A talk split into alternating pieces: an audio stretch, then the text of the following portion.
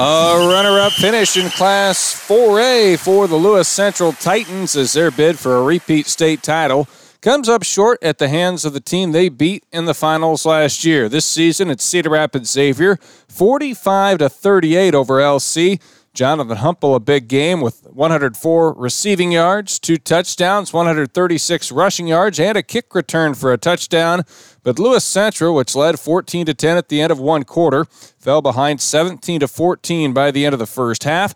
Xavier took the third quarter kickoff back for a touchdown, and the Titans were playing catch-up the rest of the way. They did close within a one-touchdown deficit in the final seconds, but dropped the game forty-five to thirty-eight. Elsewhere in the Class uh, eight-player state championship game yesterday morning, it was top-rated Saint Mary's Remsen, capping off a thirteen and oh season with a thirty-eight to sixteen victory over number two Waco, handing the Warriors their first loss. For Saint Mary's Remsen, it's their third title in school history, two thousand four, two thousand twenty, and now two thousand twenty-two. The Class A championship game featured number two Grundy Center finally breaking through. Three straight years as a runner-up, and now the Spartans top West Hancock in the finals, and that's the very team that had beat them in three of the last four state championship games.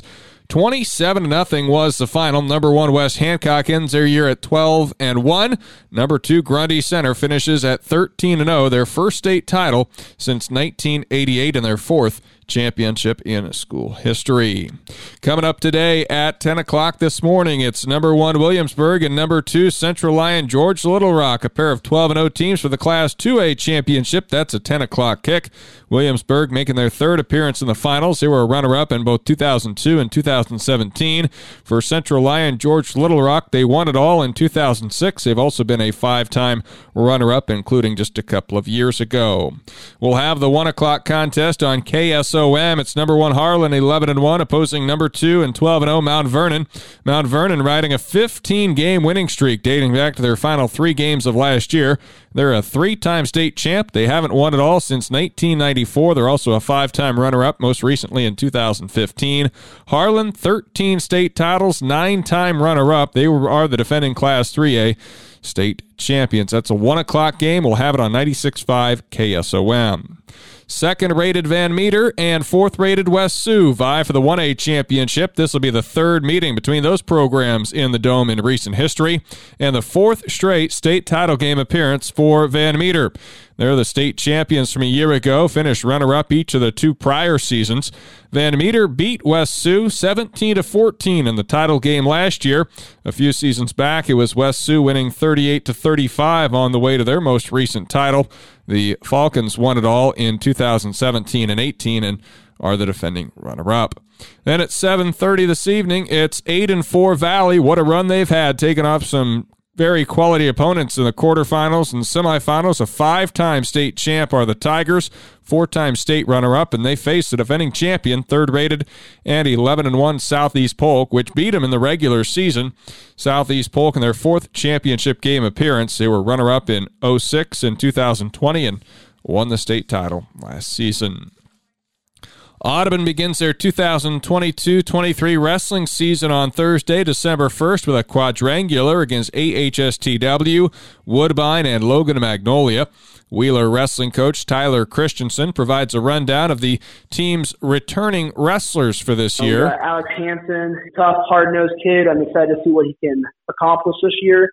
Uh, we have Jack Sanderson from Audubon. He's a, a lightweight for us, um, and he was a freshman last year, so we'll see what kind of year he can put together here as a sophomore. Then we have Colin Hartle coming back as well, um, second-year wrestler as a sophomore now, and he's pretty excited. I know I've had some conversations with him just to not be brand new anymore, to actually have some background knowledge when it comes to technique and moves. So we'll look to see some exciting things out of him this season as well. Beyond those three, not quite as much experience for the rest of the roster. You know, we have Lane Elmquist. He's a pretty solid little guy for us. He's be a one oh six pounder.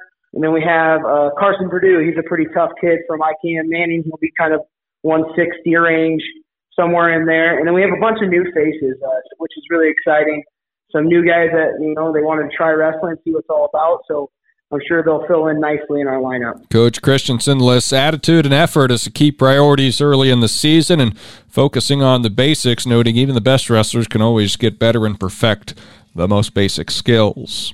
Six of Nottoway Valley's eight wins in boys basketball last season came in the month of January. The Wolverines will try to carry over some momentum in year two under Coach Jeremy Blake, who says communication and working together have taken a big step forward. So that, that's really been exciting as well, um, is, is that communication piece. Um, guys understanding the drills that we're trying to do, and then my leadership side of that has been a huge thing of, of my leaders, not only just my seniors, but I got some um, – juniors and, and sophomores that are helping lead some of the other guys um, that are new to the program. So that, that helped out a lot for me, um, helped out a lot for with my assistant coach Block, because they are taking that role and, and they're really, really thriving in that role. A couple of key assets back will be Boston DeVault and Avery Philippi. You know, Avery and, and Boston, so Avery Philippi and Boston DeVault will be a huge part of everything that we're doing. Two guys that were all conference last year for us.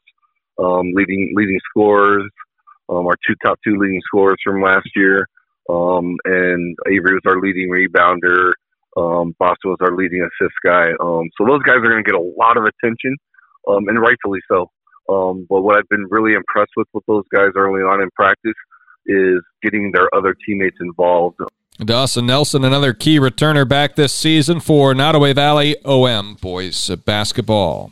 With sports, I'm Bennett Blake.